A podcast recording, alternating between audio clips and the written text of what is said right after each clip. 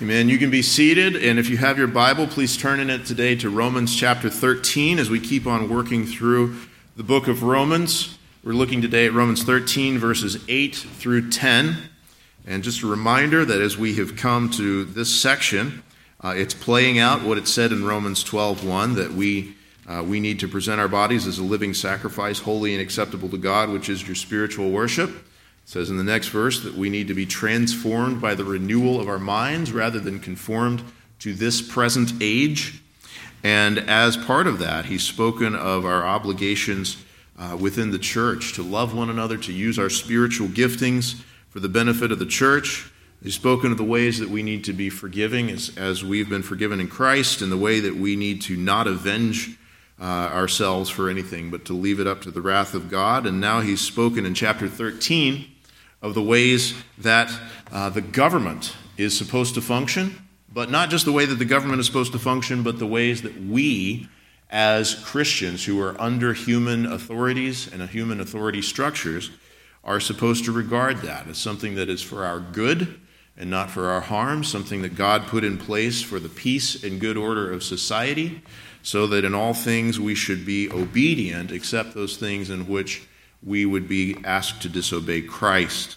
That's kind of the context of where we are. And then, in that context, and it's important for us to remember that context as we come to this verse, we come to verse 8, where it says this Owe no one anything except to love each other.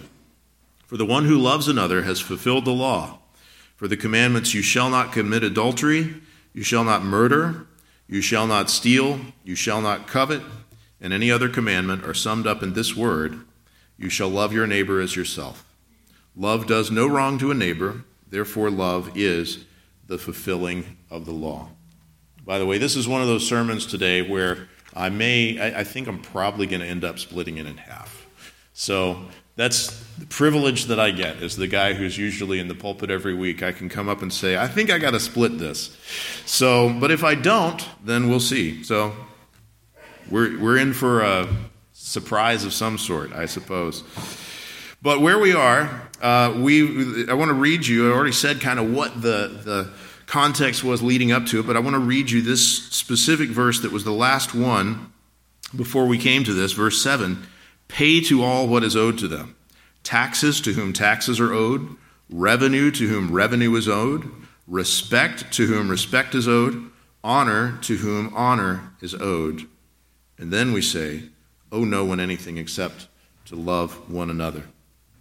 Let's start thinking, first of all, about this, because there's kind of two aspects to where we're going to see today is, is both our personal obligations that we have and how we need to seek to free up those obligations so that we can love effectively, but also what that love looks like. So that's where we are, is that we need to love and we need to free ourselves up to be able to love, but also what does love look like? And maybe even what does that have to do with the verses that came before about the government and about it being for our good and not for our harm? So let's see, first of all, in verse 8 at the beginning, that the, we have this debt of love and other debts. The first thing it says, owe no one anything except to love each other. Or it says, owe no one anything. The first thing we need to know here is that we are to as Christians, we're to pay all of our unpaid debts and all of our unpaid obligations. Owe no one anything. Now, owe no one what? Well, he said right before that pay taxes to whom taxes are owed, pay revenue to whom revenue is owed, pay honor to whom honor is owed, pay respect to whom respect is owed. Christians, don't let yourself get enslaved by unpaid debts and unpaid obligations. If you promised to do something, you're obligated to do it. If you owe money, you are obligated to pay it. Now, does this mean, where it says, owe no one anything, there are some Christians over the ages who've taken that to mean if you're really a Christian, if you're really following after God, then you can never incur any kind of debt. I don't think that that's what that means. And part of the reason that we know that that's actually not what that means is because in places like Luke 6:35, Jesus commands us that we should lend, that we as Christians should be willing to lend. And so if it were against God's moral law for us to ever borrow anything, then it would also be against God's moral law for us to ever help someone in the borrowing of anything. It doesn't mean that. It's also kind of absurd because the moment that you walk up to the grocery counter with your groceries, you owe the money that you owe for those groceries and you need to pay it. If it was impossible to ever, uh, or if it was possible to ever not owe anyone to anything, then you would never do business with anyone or have any kind of commerce. It just wouldn't work. So he's not saying that you can't have a mortgage. He's not saying that it is necessarily sin to take out a bank loan or something like that. But here's the principle the principle is where you have debts that need to be paid, that we need to make a priority to pay those and do that in a timely manner. And where we have obligations of things that need to be done, we need to do those things that we're obligated to do and to do them in a timely manner. Here's the rest of that verse where I, I mentioned in Luke 6:35 that Jesus says that we can lend. Here's the whole verse. He says, "But love your enemies and do good and lend, expecting nothing in return, and your reward will be great, and you will be sons of the Most High, for he is kind to the ungrateful and the evil." Hmm. There's a command here for us to be imitating God in his goodness and in his mercy. And the way that we're going to be freed up to do that kind of an imitation of God and His goodness and mercy is if we first say, I need to be free from the debts and obligations that are hanging over my head that are preventing me from showing those kinds of merciful, merciful actions and, and attitudes toward others. Now, what, what, what should you do when it says, owe no one anything? Well, pay your debts in a timely manner, pay them in full. Eh, eh, whether we're talking about loans that we owe to the bank, whether we're talking about taxes that we owe to the government, whether you're talking about money that you owe to a relative, boy, that's sticky. Whether you're talking about payments that we owe to a business or wages that we owe to an employee or to somebody that you've hired to work in your home or wherever else. When we, when we owe and we're not paying, there's a kind of enslavement that's brought from that. It says this in Proverbs 22 7 the borrower is the slave of the lender. The borrower is the slave of the lender. You know the way that it changes a relationship. Many of you know, I, I guess I should say. If you have a friend or a relative, and then you borrow money from them, or they borrow money from you, that's a tough spot to be in. Because, you know, certainly the, so, so often what happens is that one person will say to the other, Boy, I, I love this person, I want to help them out. But then the next thing you know, there's, there's starting to be a pattern of hiding behaviors from each other and sort of skirting around each other because if you're the guy who owes your relative money, you don't want him to know that you went out to eat at Applebee's when you could have used that 20 bucks for your dinner to help pay your debt. And it just brings in that difficulty. And so, where we have those debts that are owed, it's hanging over our heads.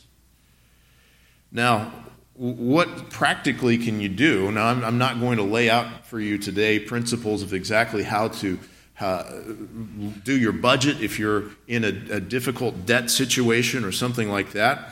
But there's a great book that does that and I want to recommend it to you. And we went through it on Sunday afternoons earlier this year. It's called Money, Debt, and Finances by Jim Newheiser, who is a biblical counseling professor uh, at Reformed Theological Seminary and also one of the founders of the uh, Fire Association of Churches that we're part of. And it's a fantastic book, and it will give you both a principle of the theology of work and finances and money that's presented in Scripture, as well as some very, very practical advice where you say to yourself, I do owe someone something. What am I going to do?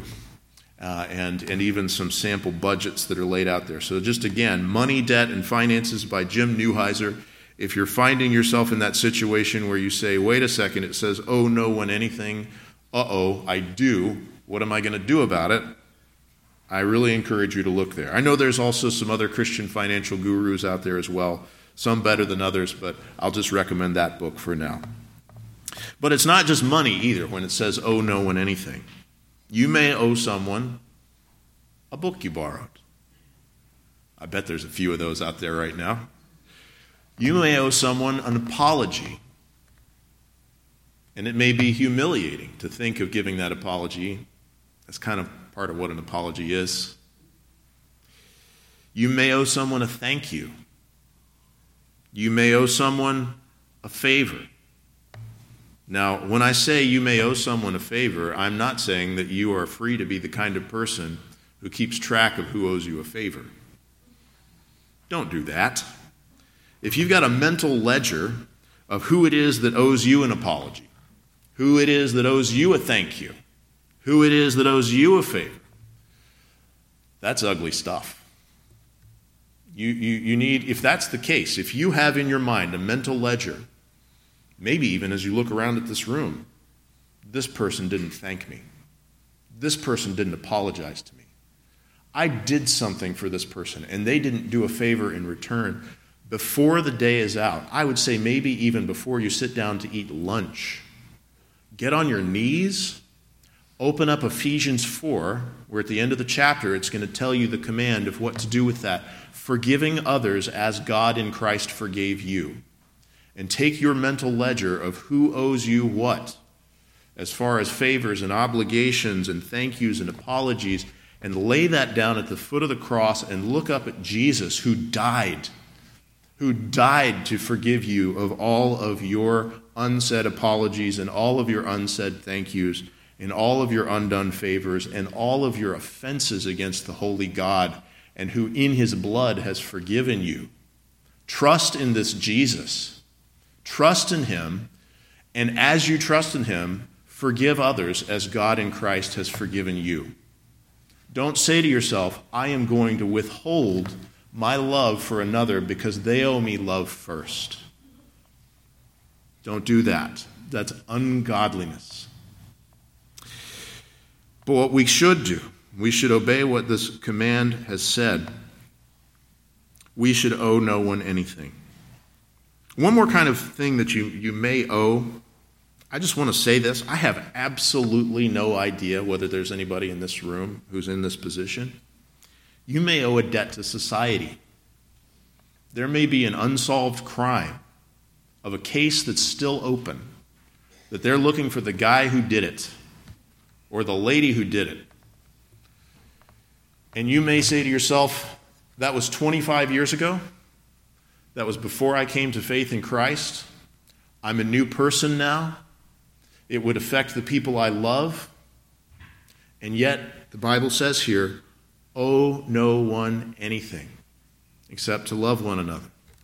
If you're a new person in Christ, part of the way that that's going to play out is that you would go and confess and pay your debt to society. I say that partly because you never know who may be in that position but partly because you never know who's going to need to counsel with somebody in that position as well. We need to know that. Also, if you're a student, you owe the uh, completion of your school assignments. If you are an employee, you owe good, dedicated, hard work for the hours that you are at work. We have all kinds of obligations that we owe, and so what this is saying is don't let those things be hanging over your head because what they're going to do, if you've got all of these debts, obligations, these things unpaid, what they're going to do is they're going to hinder your ability to love one another as you ought to. That's the connection that it makes here. Owe no one anything except to love each other. If you are trapped in financial debt and you are not responsibly working to pay that down in a financial way, I guarantee you that that has prevented you from loving others in ways that you could. It's prevented you from giving to the church generously. It has prevented you from giving to the poor generously. It has prevented you from giving to the mission of sending the gospel around the world generously. And from other ways that you could have used those finances, not just to say, well, I'm in a comfortable position, but to love one another. If, if you are in a position where you're continually just trying to catch up with the obligations that you're already under. Now, I know that there are some times of life that are just harder, where you've got more on your to do list than others. But if we're, if we're not being um, self controlled in the way that we would plan our time, the way that we would uh, go about fulfilling those obligations, it's not just that you're going to get to the end of your day and feel bad that you didn't get your to do list done.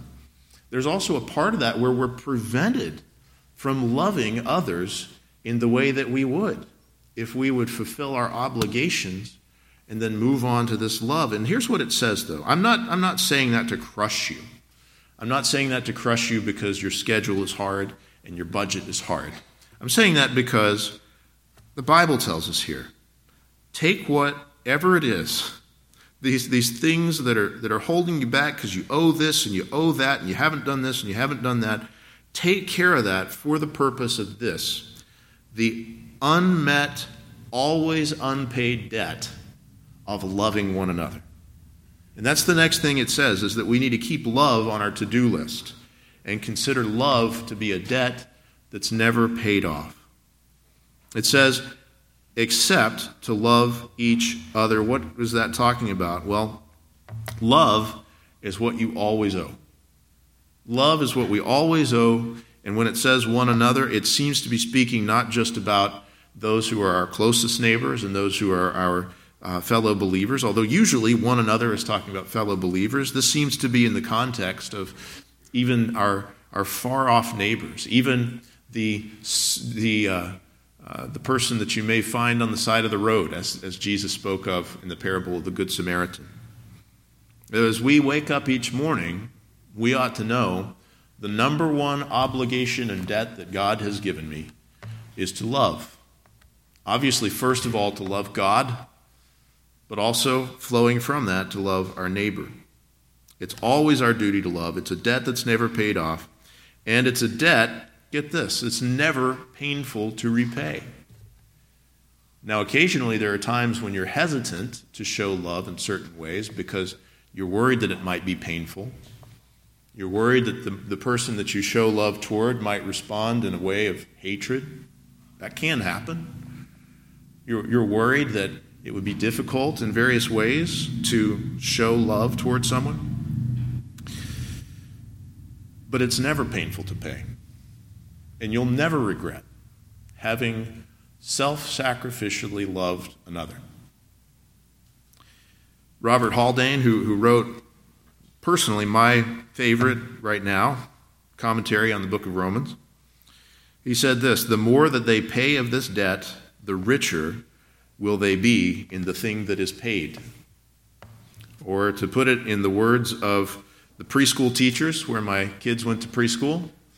Love is something, when you give it away, you end up having more.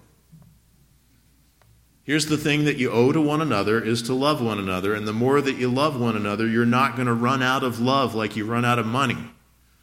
You're going to grow in your love as you keep on paying more and more of that love. Here, here is the reason that we need to take care of those other debts and obligations is so that they won't get in the pay the way of paying our sincere love to God and to others. Now, let's consider the relation of this to the law. Well, that seems like a sharp turn, doesn't it? It's not. Because when we say love one another, what does that look like? We need to know what that looks like. And the world around us has all kinds of ideas of what love is. And they express that in these pithy little statements that are absolutely false and, and uh, destructive, like love is love is love is love. And those of us who know what they're talking about by that, we need to know that that is wrong. What they're talking about as love is a breaking of love, as it's about to be listed out here in verse 9. The kind of love that we're talking about is a kind of love that is a fulfillment of the law of God.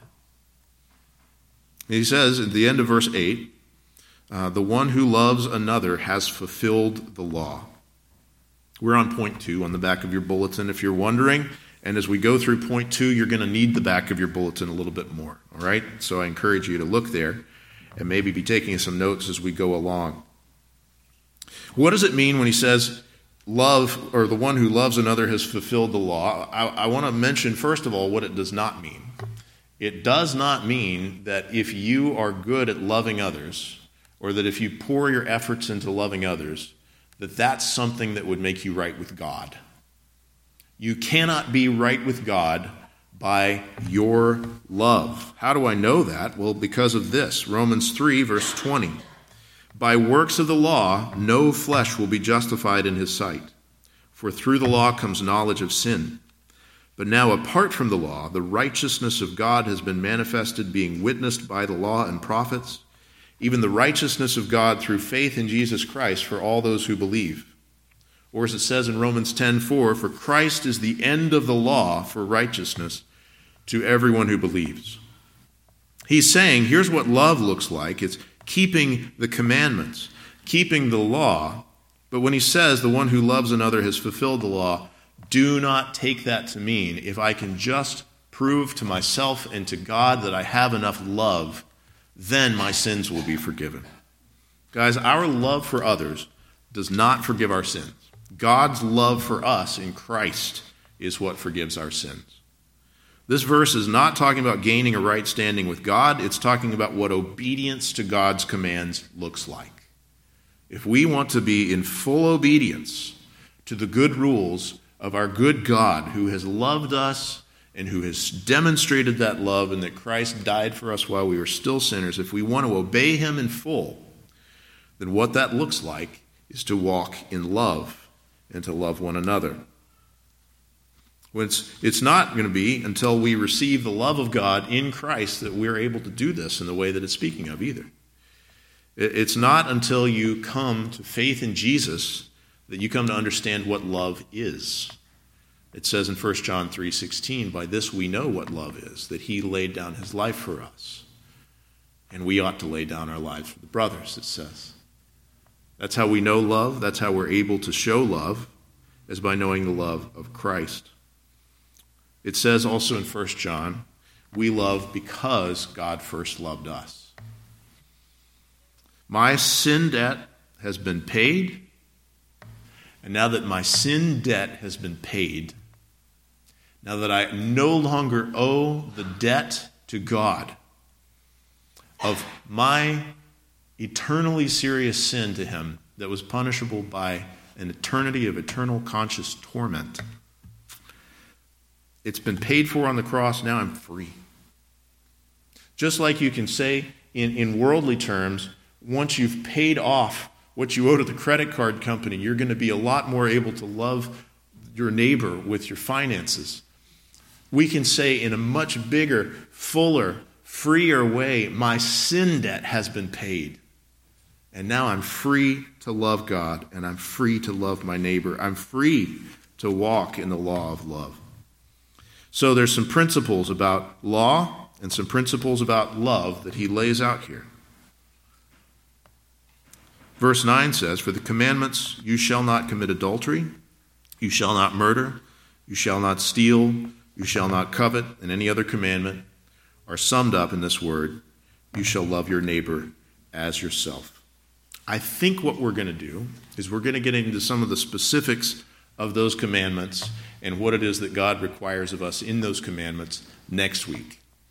So today, we're going to just think more about these general principles of the law of God that are being laid out here in connection to what love looks like.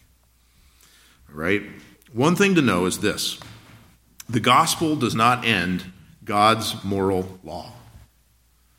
The gospel does not end God's moral law. Now, we just said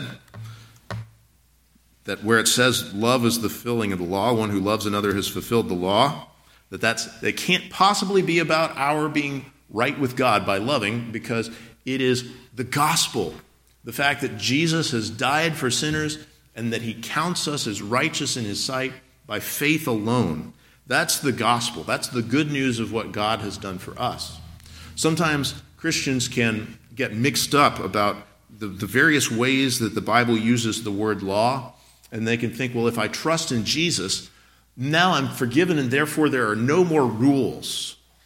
I can now live however I feel like. And that's just simply not the case. Some would even say, oh, well, no, you can't live however you feel like, but there's not really any rules we can point at that are still the rules of God because, well, the law is all fulfilled and gone, and therefore there's, there's just nothing left for us to walk in.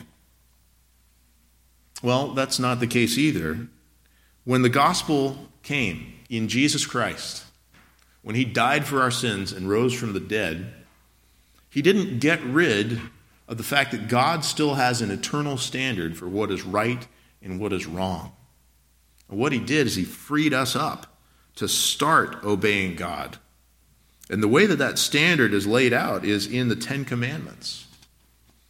And I say that not to say that those Ten Commandments are the only things that God says about what's right and wrong, but those commandments are presented to us in Scripture as something that are unique and set apart they're the only commands that God speaks out loud to all of the people of Israel at Mount Sinai.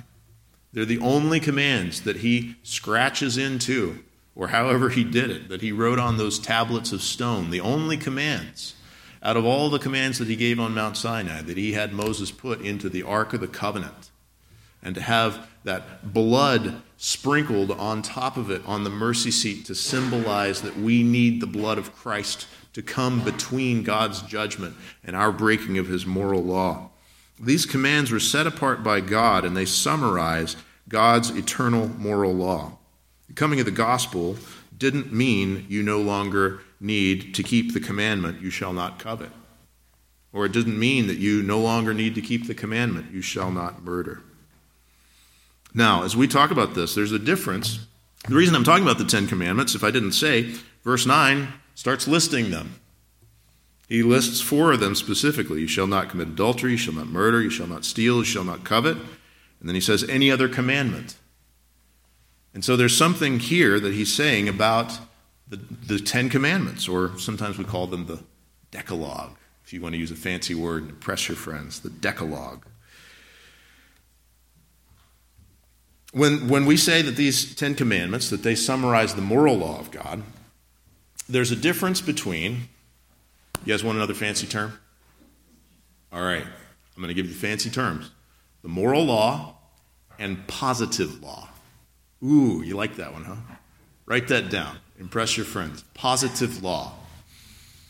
What are we talking about? Another way that you could put that is eternal law and temporary law. All right? Now, lest you think that I'm a moral relativist in saying that, that God has temporary laws, we all know that there are temporary laws for certain times and situations. If you're a parent, you, you, maybe you can relate to, to what we do in our family. When our kids are little, we tell them as soon as we get out of the van in a parking lot, we say, You have to hold my hand while we walk through this parking lot because cars drive here. But as they get a little older, maybe when they get about eight or nine, or I don't know exactly, we start to recognize this child has grown and matured enough that I trust that I don't have to hold their hand as we walk through the parking lot. That rule is no longer necessary. It was a temporary rule for a specific situation. We know that in the rules of the land that we live in. In New Jersey, can you turn right on red? Yes, you can. New York is a little different situation. And even in New Jersey, maybe you come up to a light and, and there's a sign beside it that says no right turn on red. For that situation, it's necessary. Or maybe you come up to a sign that says a whole paragraph about when you can and can't turn right on red. And by the time you get done reading the paragraph and trying to figure out where you fall in the paragraph, it's turned green anyway, and so it doesn't matter. Because there's these different times and situations where different rules are necessary. Now, there were those that were positive laws, the temporary laws that God gave in the Old Testament for what we call theocratic Israel, the nation of Israel operating under, uh, under God as the, you know, as his people, as his national people within the world, they had certain laws that are no longer in place once Christ has come. They had ceremonial laws like circumcision and animal sacrifices. They had civil laws like having a city of refuge to flee to if somebody caused an accident that killed another person. And those are things that passed away when Christ rose from the dead and poured out his Spirit. and he redefined his people as no longer uh, a nation that's made up of the descendants of Abraham, but now as a spiritual nation of every tribe and tongue and nation spread out throughout the world. So there's not any need any longer for the ceremonial laws like animal sacrifices, because they were all just shadows pointing forward to the fact that Jesus would come and be sacrificed. Now that Christ, our Passover lamb, has been sacrificed, you don't have to kill a lamb at the Passover time anymore. And, and now that we are no longer in theocratic Israel, but we are a kingdom of priests, a holy nation uh, spread across many nations. We were once not a people, but now we are his people, called out of darkness into his marvelous light. We don't have to say, well, here's a city of refuge to flee to. We can say we follow after God and with the various uh, civil laws of the nations that we live in. Even in the New Testament, there's temporary laws, positive law. I'll give you an example baptism, the Lord's Supper. Did you know that after Christ comes, after we're raised from the dead, we're living in the New Jerusalem, we're not going to be baptizing anybody. But that's not going to be because we're going to look back and say, boy, baptism sure was bad. No, it's because it's for this age. And we're not going to be taking the Lord's Supper because it says in, in 1 Corinthians 11 that we, in the Lord's Supper, that we proclaim his death until he comes. And so the commandment that he gave us, do this in remembrance of me, is positive law. It's, it's not the eternal moral law, it's something that's in place for a time and a situation, which is our Savior has risen from the dead, he's in heaven, and we're here waiting to go to heaven and be at his banqueting table with him. That's what it is. But God also has an eternal moral law, and that is summarized in the Ten Commandments. It seems to have been written something about this moral law on every human heart, all the way from Adam all the way down to each and every one of us. You can see that those moral laws, even before the Ten Commandments were spoken aloud at Mount Sinai, that in the chapters that come before that in the Old Testament, that they all ten seem to be in place. All 10 seem to be in place now. And so God has moral standards for each one of us that He will judge us by. As we think about that law, also, I want you to notice that all of the commandments that He lists in verse 9 are out of the second half of the Ten Commandments. Now, if you're, if you're following, are you following along in your bulletin? Oh, you need to today. Okay. The two tables of the law. All right. When we say two tables of the law, we're saying that in the Ten Commandments, there's the first half, which is the first four commandments. They have to do with love for God. And then there's the second table, which is the last six commandments, that have to do with love for neighbor. Now, that doesn't mean that love of God has nothing to do with love of neighbor. Doesn't mean that love of neighbor has nothing to do with love of God, but it's just the way that God has laid them out for us. You have those first four where he says, You shall have no other gods before me. Where he says, You shall not make for yourself a carved image, you shall not bow down to them or serve them. The third commandment, where he says, You shall not take the name of the Lord your God in vain. The fourth commandment, where he says, Remember the Sabbath day to keep it holy. Those all have to do with our relationship with God. But then he gets to others honor your father and your mother. That's one that's not mentioned in verse 9, but it is mentioned indirectly in all the, the verses of Romans 13 that came before this, where he is mentioning being submissive to the authorities that God put over us. And then you have, you shall not murder, you shall not commit adultery, you shall not steal, you shall not bear false witness against your neighbor, which is one that he doesn't list in verse 9, but it's still in place. And you have, you shall not covet your neighbor's house or wife or male servant or anything that is your neighbor's as the 10th commandment. You see the way that it's, it's divided up there. You've got those things that have to do with our relationship with God, those things that have to do with our relationship with others. And what he's bringing out here in connection to loving others is what we call the second table of the law. Okay, if, if, you, if I lost you for a while here, come back right now, okay? How do you love others? By keeping God's commandments about loving others. What does it look like to truly keep God's commandments about your relationship with others? Well, it looks like love. We are called to love one another and to do it in the way that God has commanded. And as we look at each one of these commandments, there's three different ways that God uses it. He uses you want to know an easy way to memorize this? And you want to know who came up with this? Judy Evans. Thank you, Judy. MRI. Okay? So if you're if you're on your outline, you're like, "Oh man, what is wrong with the pastor today?" Go go to point 2 part D where it says the three uses of the law and write these three letters. M R I. Okay? What that stands for is mirror, restraint, and instruction. As we look at verse 9, and we see, for example, the command, You shall not steal. One of the things that the Bible tells us that the command, You shall not steal, is going to do is it's going to be a mirror on our own hearts and lives about where we have stolen, where we have taken what did not belong to us or sought to do that. That's because it says in Romans 3:20, through the law comes knowledge of sin. It's going to be a mirror and it's going to be showing us the fact that we need to be forgiven by Christ. Even as we look at these commands and we say, This is how I'm going to love others, these commands are also going to show us this is how I have failed to love others. And we need Jesus to forgive us. Another thing that it does, there's MRI, the R is for restraint. The law helps to hold back the sins that we might commit. This is especially in places like Romans 13, verse 3, that we were in last week, where it says, Rulers are not a terror to good conduct, but to bad.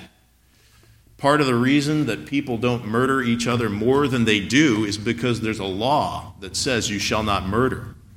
And there is a threat of punishment for what would happen if you murder.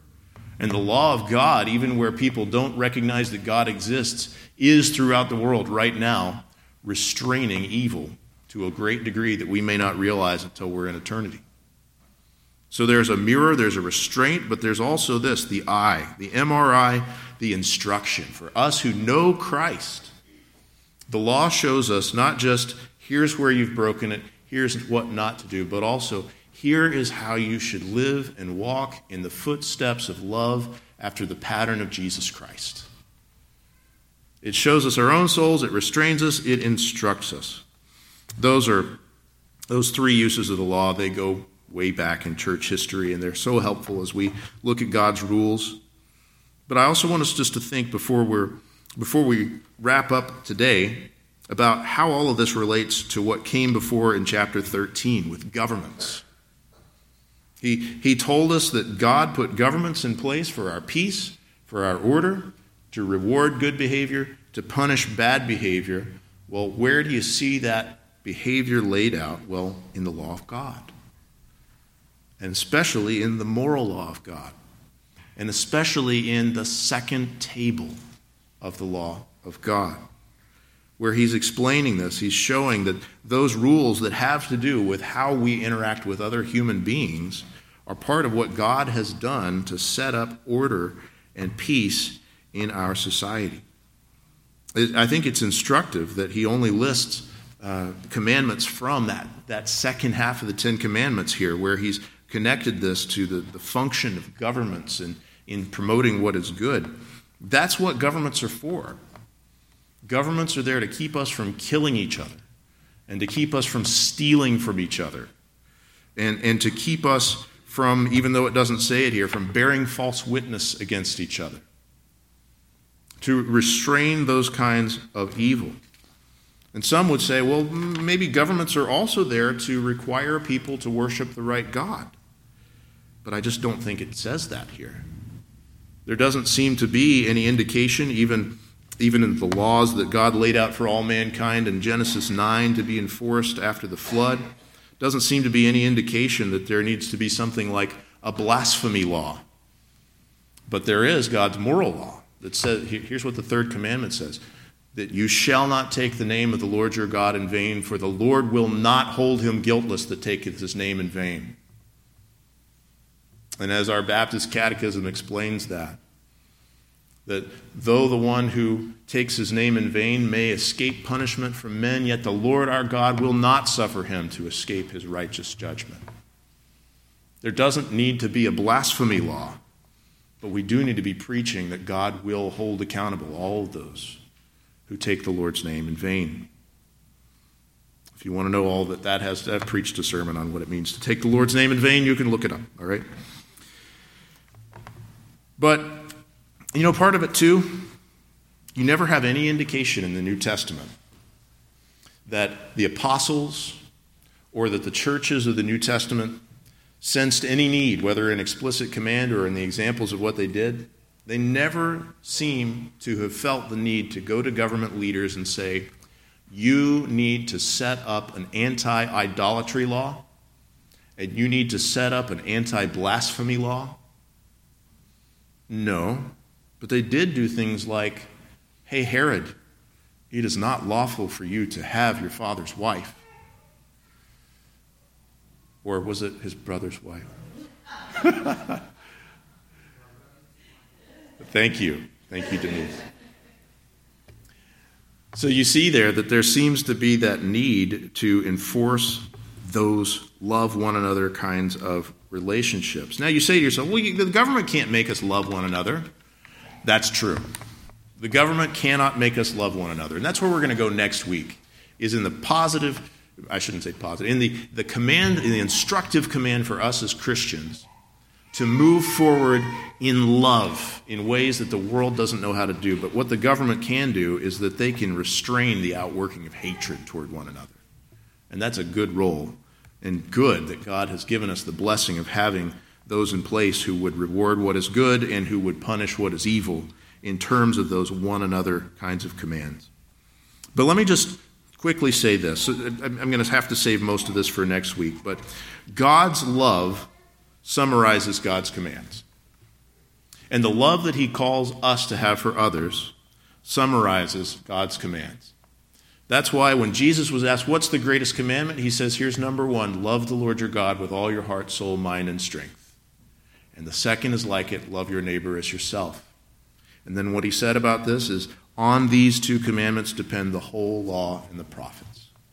One way that you could think about it is Jesus was saying, Hey, obey the first four commandments, love God. Obey the last six commandments, love your neighbor. But all of this is summed up in love, and God's commandments explain love. If you want to know what love looks like, it looks like obedience to God's commandments. And if you want to know what obedience to God's commandments looks like, it looks like love. Owe no one anything except to love one another. We'll pick up next week and go through some of these specific commandments that are here and see how exceedingly broad these commandments are and see how they ought to instruct us as Christians to move forward in love. But thank God that He has loved us while we were yet sinners. And so I hope today that you'd look to the cross of Jesus Christ and say to yourself, because Christ has loved me, I want to love others. I want to love others by first letting go of their debt toward me, forgiving others as God in Christ has forgiven me I want to love others and pursuing to be free of those debts and obligations that are holding me back from doing it. And I want to love others according to the commands of God that He's laid out in the Scriptures. Let's pray. Father, I pray today that you would first of all work in the hearts of those who may be here who hate you. Lord, they may not acknowledge that they hate you. But Father, they have shown their hatred of you in their sin and in their perpetual refusal to repent and believe in the Lord Jesus Christ and be saved. Father, I pray that that statement would take hold of their hearts. I pray that the Spirit would take the gospel of Jesus Christ and convict them of sin and righteousness and judgment, but also show them the path by which they can have eternal life that Jesus has come out of love for God haters to turn us and to save us by his grace God, I thank you that He took the debt that He didn't owe, our eternal sin debt, on Himself, and paid it in full so that we're now free to love you and to love others and to come to you and to have forgiveness of sins and eternal life in Jesus Christ. Lord, we've talked today about some things having to do with your law the moral law, the positive law, the civil law, the ceremonial law, the first and second table of the law, the three uses of the law. And Lord, this is, Lord, I just pray that you would work by your Spirit not to help us just to sort through those categories. Lord, we, we want to have hearts that are tuned to your scriptures. Lord, I pray that you would move your people this week and today to open up our Bibles and to see what you've told us in your law and to love it and to love you and to obey because you first loved us in Christ. God, I pray that you would give us joy in paying this continually unpaid debt that we owe of loving one another. God, open our eyes to our family members, open our eyes to our church members. Lord, open our eyes to our neighbors. Lord, give us the joy of paying that unpaid debt of love toward one another. And it's in Jesus' name we pray. Amen.